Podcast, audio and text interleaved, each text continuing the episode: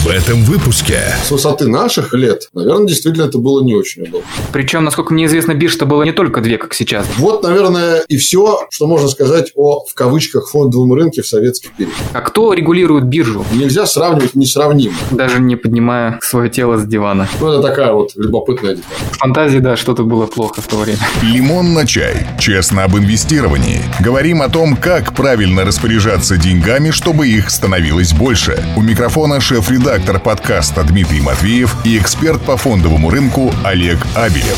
Приветствую, дорогие слушатели подкаста «Лимон на чай». С вами, как обычно, его шеф-редактор Дмитрий Матвеев и специалист по фондовому рынку Олег Аделев. Дима, привет! Приветствую всех наших слушателей, как всегда, на волнах подкастов, причем на разных ресурсах. Пользуясь случаем, знаю, что этот подкаст уже выходит в самом начале марта, и хочу поздравить всех наших слушателей с началом весны, а наших слушательниц с наступающим праздником 8 марта. Ибо что может быть прекраснее, чем праздник 8 марта, да еще и весна, которая практически на носу. Всем здравствуйте. Напоминаю, что у нас с вами пятый выпуск второго сезона подкастов «Лимон на чай». Присоединяюсь к поздравлениям, Олег. Как настроение?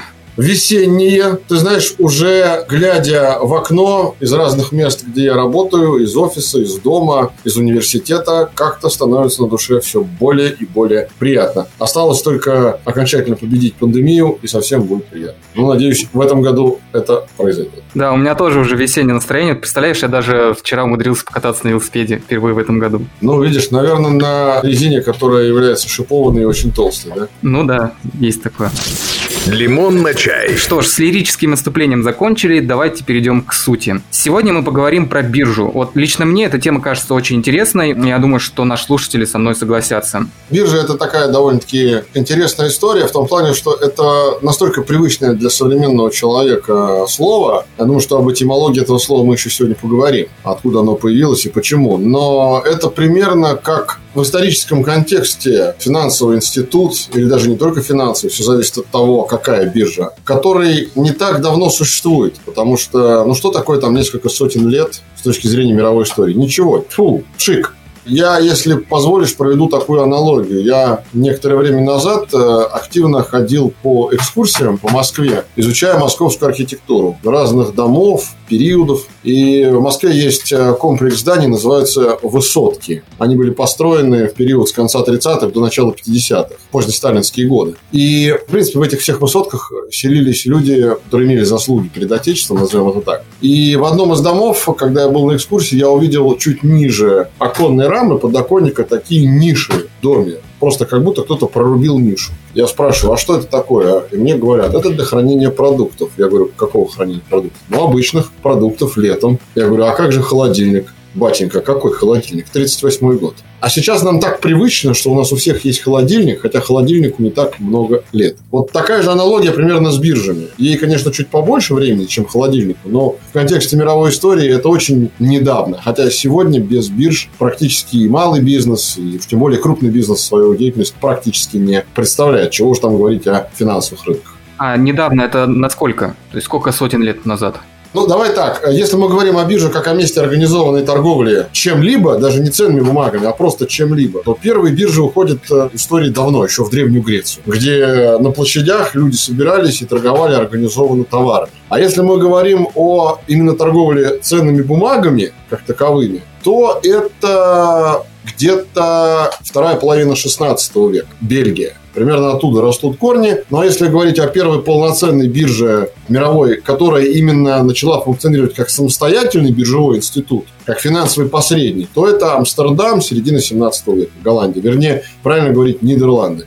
То есть уже в то время начали появляться акции, и ими можно было торговать на бирже? Первая компания в мире, которая выпустила свои акции, была голландская Ост-Индская компания. Это была середина 17 века, и эти акции как раз-таки выпускались для того, чтобы активно привлечь капитал, для того, чтобы на эти деньги снарядить экспедицию в восточные индийские земли. Так, собственно, раньше называлась Ост-Индия. По сути, Голландия была на тот момент одной из крупнейших колониальных держав, и благодаря в том числе выпуску акций голландская Ост-Индская компания, которая была тогда одной из крупнейших в мире, смогла могла активно снаряжать периодические экспедиции в Индию. А вот помните фильм «Пират Карибского моря», там была Остинская компания, это она или другая? Это она, просто их было несколько. Напомню, что всего три или четыре, по-моему, было четыре самих компаний, снаряженных экспедиций. Но организовывала и финансировала все эти четыре экспедиции одна Остинская компания. И, в общем-то, сейчас как-то принято забывать о том, что Нидерланды стояли у истоков развития биржевой торговли ценными бумагами, но это так. Почему-то принято говорить о Лондоне, принято говорить о Нью-Йорке. Ну, Нью-Йорк это вообще 19 век. Лондон это 17 век.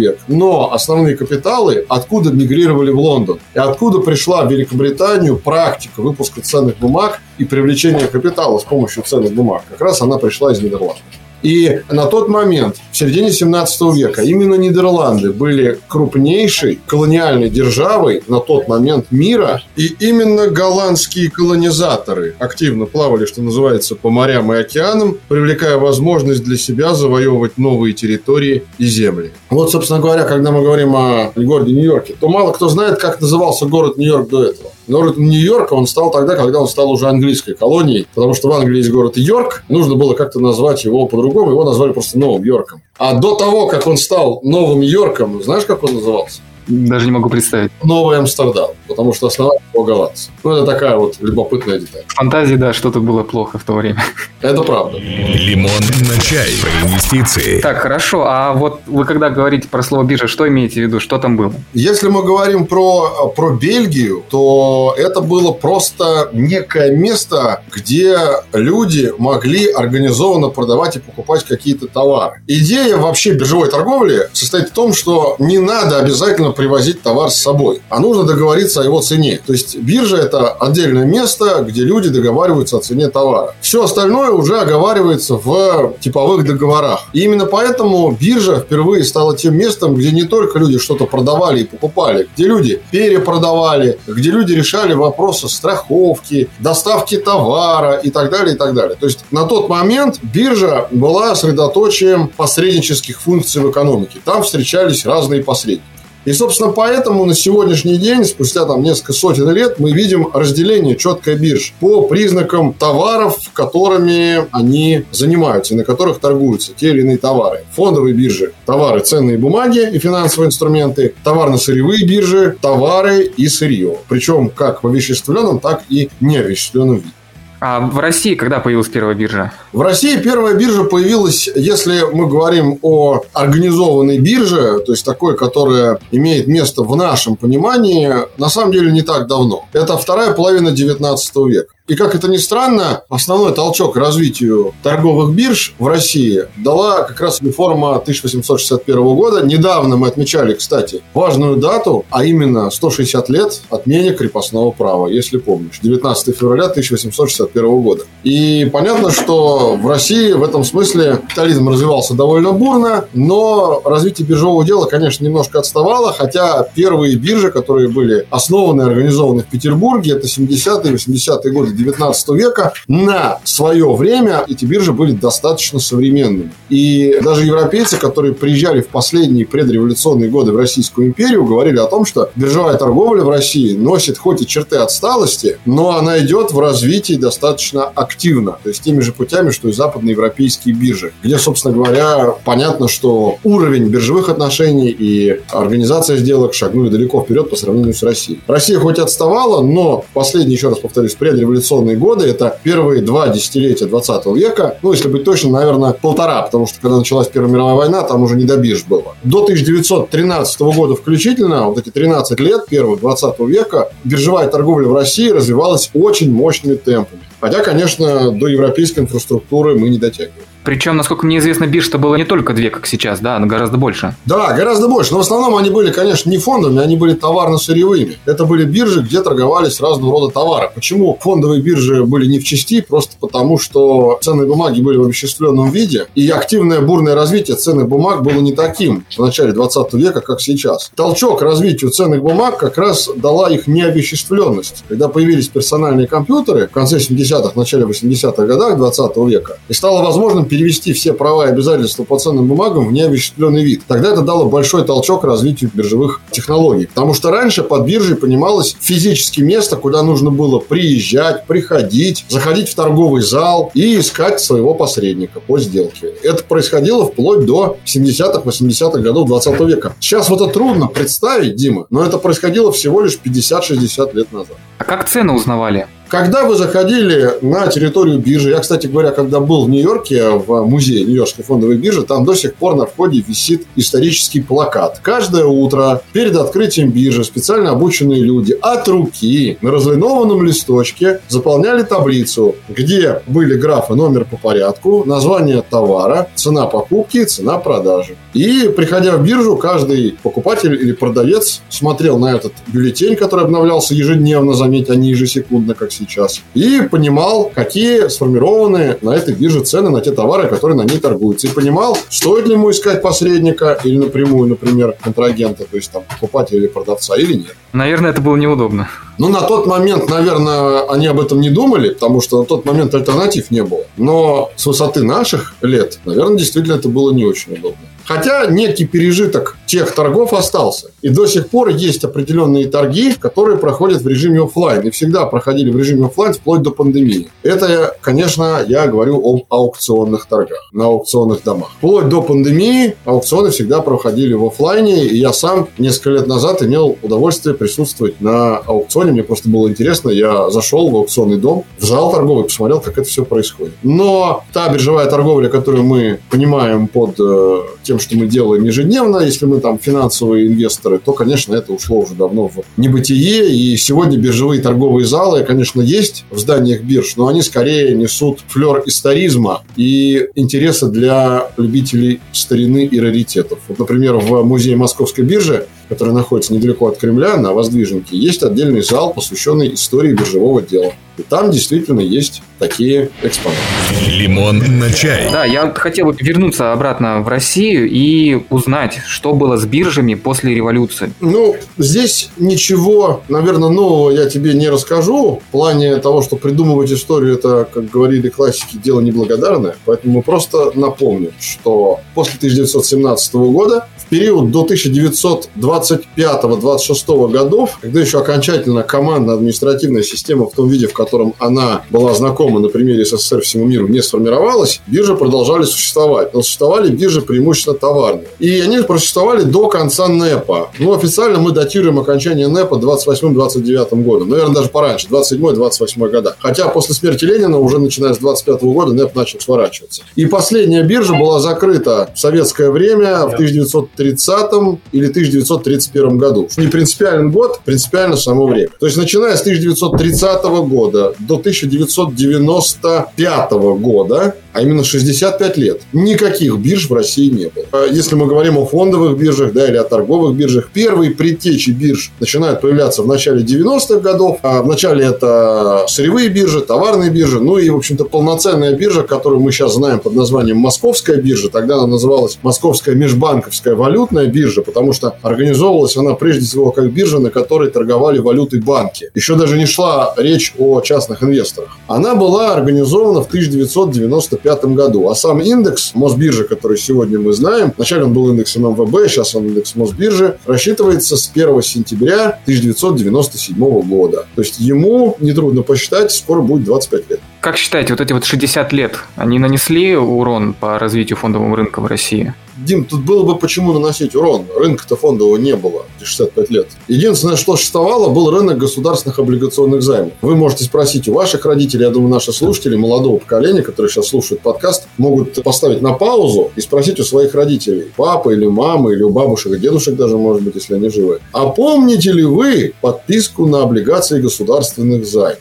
Это, наверное, единственное, что хоть как-то отчасти издалека напоминало фондовый рынок. Но это была сублимация фондового рынка. Это не был фондовый рынок. Это было желание государства привлечь деньги у населения на длительный период времени для каких-то своих нужд. И поскольку далеко не все представители населения пылали страстью отдавать государству эти деньги, периодически подписка на облигации государственного займа становилась обязательной в советское время. Вот, наверное, и все, что можно сказать о, в кавычках, фондовом рынке в советский период. Ну, я больше хотел уточнить, не как выпад из развития на 60 лет, он не нанес урон фондовому рынку, то есть, может быть, у нас сейчас уже было бы совсем другое развитие фондового рынка, он не был в таком зачаточном, так сказать, состоянии, как он находится сейчас. Нет, ну, безусловно, безусловно, влияние определенное было. Я думаю, что если мы посмотрим абсолютно любую сферу экономической жизни и развития торговых отношений, развития валютных отношений, финансовых отношений, то и институт э, финансовых рынков, он тоже был в изоляции. Вернее, даже правильно говорить не в изоляции, а просто он отсутствовал. В то время как в 70-е годы в тех же США активно развиваются рынки срочных инструментов, появляются опционные теории. В начале 80-х делаются попытки имплементировать на персональные компьютеры попытки удаленного доступа к торговым счетам. У нас по-прежнему не то, что чего-то там имплементировать куда-то, у нас даже бирж нет.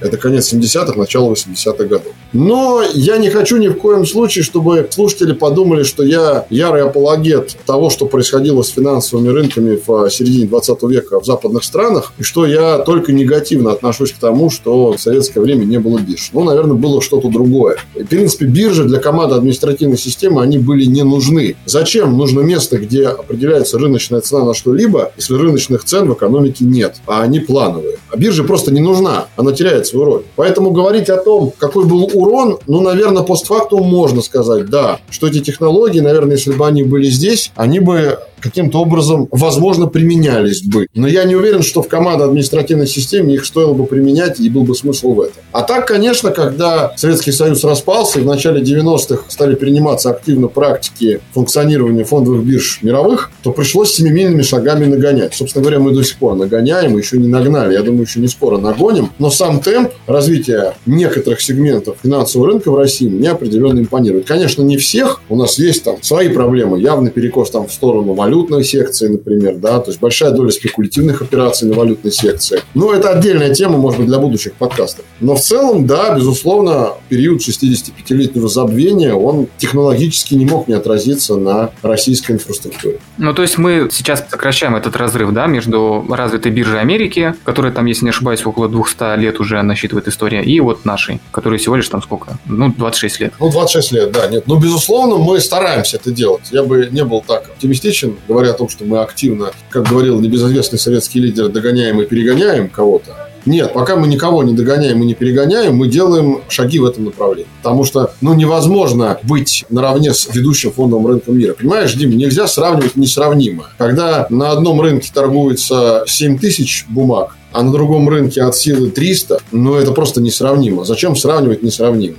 Поэтому, да, мы делаем определенные попытки, мы идем в этом направлении, но, еще раз повторяюсь, я люблю эту фразу, постоянно я повторяю, дорогу осилит идущий. Наверное, рано или поздно мы придем к каким-то результатам, может быть, сопоставимым, но понятно, что не по всему рынку. Здесь вопрос лежит даже уже в другой области, в другой плоскости. Он лежит не в вопросе увеличения количества бирж, технологического развития площадок. Он лежит в плоскости финансовой грамотности населения. А финансовая грамотность населения – это прежде всего история образования населения. Если в Соединенных Штатах 98% населения имеют инвестиционные счета, то понятно, что это априори способствует развитию финансовых рынков и финансовых институтов. А если в России, дай бог, 3-4% населения имеют инвестиционные счета, то понятно, что и темпы развития немножко другие. Хотя сейчас, последние несколько лет, безусловно, сдвинулись с места благодаря многим инициативам и саморегулируемых организаций, и финансовых экспертов, лобби, ситуация. И мы видим, что количество розничных счетов на московской бирже, на питерской бирже увеличивается. И во многом благодаря этому мы можем говорить о растущем спросе на биржевые продукты. Мы вот недавно, пользуясь случаем, хочу сделать небольшую рекламу в рамках нашего движения «Лимон на чай». Сделали большое видеоинтервью с президентом Национальной ассоциации участников фондового рынка. Это крупнейшая саморегулируемая организация в России на финансовых рынках Алексеем Тимофеевым. К моменту выхода подкаста это видео будет доступно на канале, и ссылку на это видео можно будет найти в описании к подкасту. И как раз одной из тем разговора было увеличение финансовой грамотности населения и доступ новым инструментом со стороны большей части населения. Любопытно. Лимон на чай. Инвестирование для каждого. Олег, а кто регулирует биржу сейчас? В России, в Америке, ну и, может быть, на других развитых рынках? Ну, безусловно, базовым регулятором является в России Центральный банк, потому что биржа является финансовым институтом и подчинена регулятору финансовых рынков, которых, в принципе, у нас немало, да, и участников этих финансовых рынков у нас довольно много, они все подчиняются Центральному банку. В каждых странах по-своему. Но, как правило, назначается определенный уполномоченный орган. Вот, например, в Соединенных Штатах этим занимается так называемая Securities and Exchange Commission, сокращенно СЕК, комиссия по обмену и торговле ценными бумагами. Не ФРС, а именно отдельная комиссия. А в Европе этим занимается Евроцентробанк. Ну и так далее. Зависит от страны. В каждой стране своя регулятивная история, скажем так. Так, а на нынешний момент что из себя представляет биржа и сколько там есть секций? Вопрос непростой. Просто потому, что за одну минуту на него не ответишь. А давай так, чтобы сильно не загружать наших слушателей огромным количеством названий, я скажу так. Любой желающий может зайти на сайт московской биржи moex.com и может посмотреть там состав биржи и то, из чего она состоит. Но я скажу так. На верхнем уровне это совет директоров собрания акционеров, естественно, и на среднем уровне разного рода комиссии. Одна Одна комиссия отвечает за включение тех или иных ценных бумаг в каравальные списки. Другая комиссия проверяет эмитентов на соответствие требованиям, потому что не каждый эмитент может быть допущен со своими ценными бумагами на торги. Третья комиссия занимается расчетами, так называемая клиринговая комиссия, организацией расчетов, потому что мы понимаем, что биржа – это большой институт, это не только акции и облигации, это еще и производные инструменты, это валюта, это сложные продукты финансовые. Есть информационно-издательская комиссия, которая занимается публикацией информации о итогах торгов, торгов, публикует биржевые бюллетени и так далее. Есть техническая комиссия, которая отвечает за работу серверов, технических всех средств оснащения, самое главное, за бесперебойную подачу питания к этим серверам, потому что это критично сегодня для любой биржи. Вся информация идет от биржи к участникам рынка, к брокерам по выделенным шлюзам, по выделенным информационным каналам, которые дублируются, чтобы, не дай бог, если что-то случится, ничего критичного не произошло, информация не была потеряна. Я, кстати, хочу вспомнить с этим забавный случай, он был, наверное, лет 7 назад, когда в офисе, где я работаю, в компании инвестиционной, и не только в офисе, а в близлежащих домах, было отключено электричество, произошла авария на подстанции, и нужно было спустя какое-то время запускать обязательно сервера, которые связывают нас с биржей, чтобы наши клиенты не несли убытки. И что ты думаешь, я сделал, Дима? Я взял своего коллегу, мы взяли две канистры и поехали на ближайшую бензоколонку. У нас был генератор. Мы, наверное, купили канистр 8 20-литровых топлива, как сейчас помню, 92-го, отборного, свежего. Залили в генератор и подключили наши сервера к этому генератору. Я думаю, что район знал о том, что у нас работает сервер. Ну, по крайней мере, те люди, которые проходили по улице, это явно слышали. Но, тем не менее, мы обеспечили бесперебойное питание, потому что это важно. И для биржи, как ты понимаешь, это важнее гораздо, чем даже для нас, как для брокера. Вот, наверное, вкратце я бы так сказал об основных структурных элементах биржи. А по каким э, секциям ведется торговля сейчас в 21 веке? Как правило, есть отраслевые биржи, которые, например, за чем-то одном заточены. Вот, например, есть Чикагская биржа производных финансовых инструментов. Производные финансовые инструменты – это договоры, заключаемые с целью совершить сделку в будущем. Все условия сделки стороны устанавливают в настоящем. Там торгуются только производные инструменты, акции, облигации там не торгуются. Есть биржи, например, где торгуются только акции и облигации, а есть биржи смежные. Вот, например, Московская биржа – это биржа комплексная. Там можно торговать и производные инструменты, там можно торговать и акции, можно торговать и облигации, и паи и другие биржевые инструменты. Ну, как правило, можно выделить несколько секций. Фондовая секция, где торгуются ценные бумаги разных видов секция срочного рынка, где торгуются производные финансовые инструменты разных видов, секция валютного рынка, где торгуются валютные пары, и секция товарного рынка, где торгуются непосредственно поставочные срочные финансовые инструменты или конкретные товары. Вот четыре основных секции. Там есть, конечно, еще другие, там ряд подсекций, но для старта, я думаю, что если мы назовем эти четыре секции, то это будет достаточно. И при этом инвестор не может прийти в здание биржи, да ему, наверное, это и не надо делать, чтобы приобрести тот или иной актив. Ему нужен брокер, то есть посредник. Знаешь, наверное, он прийти может, и даже, наверное, ему там встретят и угостят чаем и кофе, но после этого скажут, мы рекомендуем все-таки обратиться к брокеру, поскольку режим удаленного доступа сегодня это преобладающий. Хотя, ты знаешь, я не хотел бы заведомо вводить в заблуждение наших слушателей. Возможно, на случай какого-то форс-мажора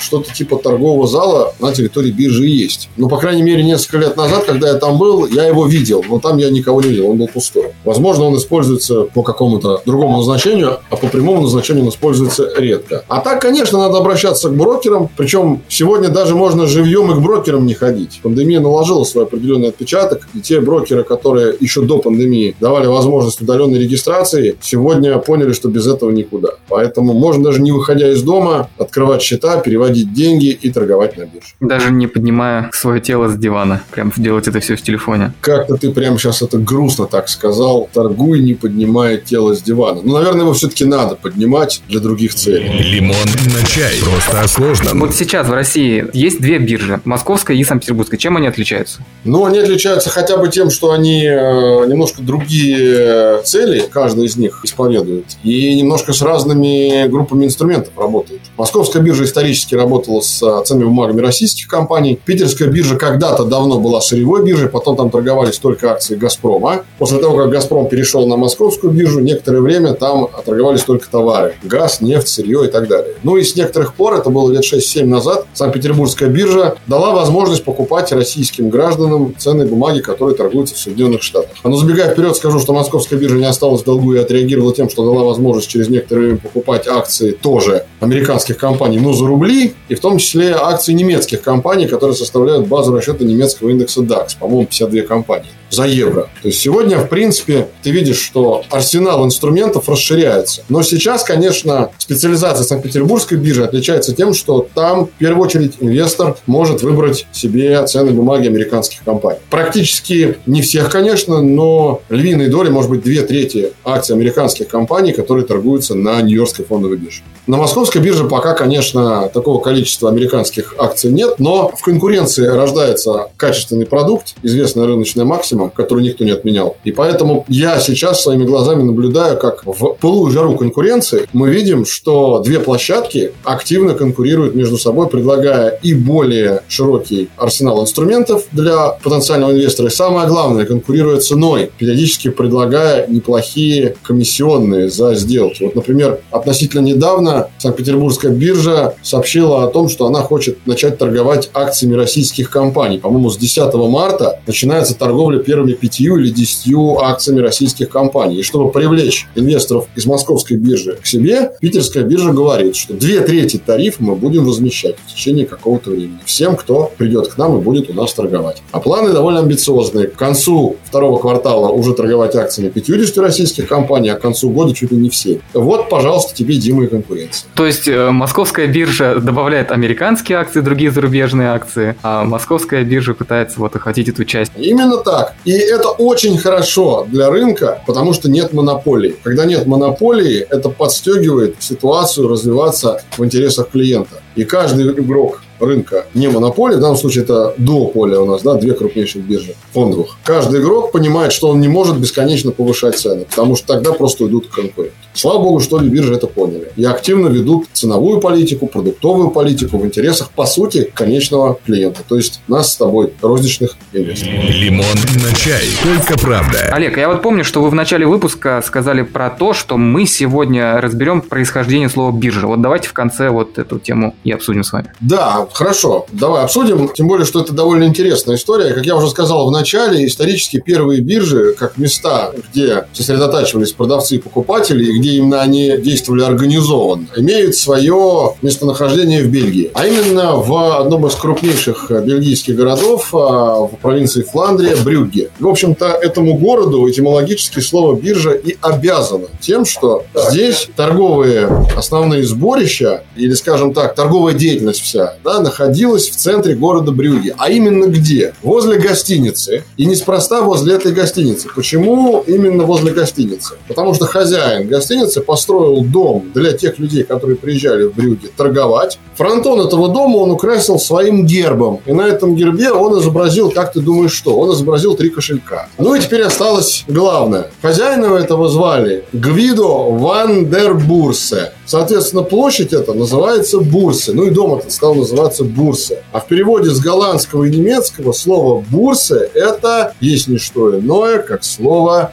биржа. Вот, собственно говоря, и из история. И те люди, которые приезжали в Брюгге, они обычно останавливались в этой гостинице Бурсе, там торговали, договаривались о заключении сделок. И более того, спустя 50 или 60 лет даже в лексиконе людей, которые приезжали в Бельгию, появилось выражение, когда они приезжали и хотели что-то продать или купить, им местные жители Брюгге говорили «иди к Бурсе», что в переводе с этимологического, да, бельгийского, голландского и немецкого, потому что это все близкие языки по своей языковой группе, означало идти на биржу. Вот оттуда этимологически слово биржа к нам и пришло. И вторая история, которая тоже, на мой взгляд, крайне важная, и тоже, которую не все знают, но мне кажется, она будет любопытна. А это то, в чем измеряется золото у нас. Ну, понятно, что оно измеряется в унциях, это примерно 31 грамм, одна унция. Но если ты заметил, когда мы говорим о стоимости золота, мы всегда говорим, сегодня стоимость золота составила столько-то, столько-то долларов, или там стоимость серебра, или какого-то любого другого металла, за не просто унцию, а за тройскую унцию. Да, слышал. Откуда это тройская? Там что, тройка коней его везет, что ли? Наверное, нет. Знаешь, откуда это пошло? Про тройскую опцию. Я вот мне и нашим слушателям тоже рассказать, что исторически в период 12, 13, 14, 15 веков, когда, ну, не промышленно, но хотя бы какой-то мелкой серии стало добываться золото и другие драгоценные металлы, нужно было точно так же и продавцам, и покупателям этого золота найти то место, где они могли его организованно продать и купить. И исторически так сложилось просто потому, что географически было удобно голландским купцам, немецким купцам, испанским купцам друг с другом торговать, да и английским купцам сам, в общем-то, тоже. Через территорию, которая находилась равноудаленно. И от Великобритании, от Испании, и от Бельгии, из Голландии, и от Германии. Если ты посмотришь на карту Европы, ты увидишь, какая страна находится, говоря географически, восточнее Испании, южнее Великобритании, западнее Германии. Что это за страна? Ну, это мы все ее знаем. Мы уже, наверное, догадались. Могу сейчас ошибиться, но, по-моему, это Франция. Да, это Франция. И в центре Франции был такой городок, куда приезжали крупнейшие продавцы драгоценными металлами. И назывался этот славный городок Труа. И именно в этом городе происходили основные торги драгоценными металлами. И поэтому доверие у тех, кто торговал драгоценными металлами, было к тому, кто продавал или покупал драгоценные металлы на тот момент именно в Труа. И измеряли этот металл на торговой площади, на бирже в городе Труа не просто унциями, а унциями тройскими. То есть, чтобы было понятно, что эта унция куплена в Труа. Вот такая любопытная историческая параллель. Спасибо, Олег, очень интересно. Я все-таки поражаюсь, какой у нас с вами получается разнообразный подкаст. И про финансы говорим, и про историю денег, и про историю бирж, и теперь еще и в историю происхождения слов. Дима, современный слушатель и современный мир предъявляет нам новые современные требования. Нужно быть гибкими. Поэтому «Лимон на чай» у нас еще и гибкий подкаст. Мы стараемся говорить обо всем, что интересно. Это точно. «Лимон на чай». Знаем и делимся. Ну что ж, я тогда предлагаю заканчивать наш сегодняшний выпуск. Возможно, повторим основные мысли в конце. Да, давай повторим. Я бы, наверное, повторил три основных мысли. Первая мысль, то, что биржа сегодня – это абсолютно другой финансовый институт, чем биржа еще несколько десятков и уж тем более сотен лет назад. Вторая мысль, что все биржи сегодня идут по пути, так же как и крупные банки, мы об этом уже говорили в одном из предыдущих эпизодов, универсализации, когда они пытаются дать возможность доступа и розничным, и институциональным инвесторам к большому выбору финансовых инструментов. Это такой фондовый супермаркет. Да, и все крупнейшие биржи мира идут по этому пути, что логично. И, наконец, третий важный вывод, что Россия в этом смысле не стоит на месте. И биржевое дело в России, несмотря на крики всех пессимистов, оно планомерно развивается, планомерно идет вперед. Единственное, чего хотелось бы, чтобы валютная секция наших бирж так сильно не тянула лямку на себя, да, и не перевешивала. Чтобы все-таки спекуляции это было не основное на наших финансовых площадках. Все-таки основная задача фондовой биржи, как учат студенты на первых курсах экономических вузов, это переток капитала, не побоюсь этого слова. Вот пускай биржа именно в первую очередь эти функции выполняют. А спекуляции, конечно, они будут, от них никуда не деться, но все-таки хотелось бы, чтобы они были в России вторичные. Вот, наверное, и все, что я хотел сказать. Спасибо, спасибо большое, Олег. Интересный выпуск получился. Я многое узнал за сегодняшние 40 минут нашего разговора. Спасибо, Дима. Спасибо всем. Я еще раз хочу поблагодарить всех наших слушателей за то, что они слушают наши подкасты. Ну и напоминаю, что кроме этого выпуска можно послушать и предыдущие выпуски нашего второго сезона. И даже можно послушать первый сезон подкастов «Лимон на чай», где вы узнаете много интересного. Например, не только про японский экономический кризис и японское экономическое чудо, о котором мы говорили, говорили. Ну например, про денежную эмиссию, про ФРС, про то, как ФРС имитирует денежную массу. Это тоже любопытная история. Об этом есть тоже специальный выпуск. Так что слушайте нас на всех платформах, слушайте выпуски современные, слушайте выпуски прошлые. Они, на мой взгляд, никогда, по крайней мере, на моей памяти не устареют. Да, и еще раз хотим поздравить прекрасную половину наших слушателей с наступающим Международным женским днем. Да, действительно. А вот о природе происхождения Международного женского дня это как-нибудь в будущих выпусках подкастов «Лимон на чай» в рубрике «Постскриптум». Там тоже есть о чем поговорить. Всем спасибо, друзья. До свидания и до встречи на будущих эпизодах нашего подкаста. Это был пятый эпизод второго сезона подкаста «Лимон на чай». До свидания. Всем пока. Напоминаем, подкаст «Лимон на чай» можно послушать на всех платформах платформах, в официальной группе, в Телеграм-канале, в Google подкастах, в Apple подкастах, Spotify и Яндекс Музыке.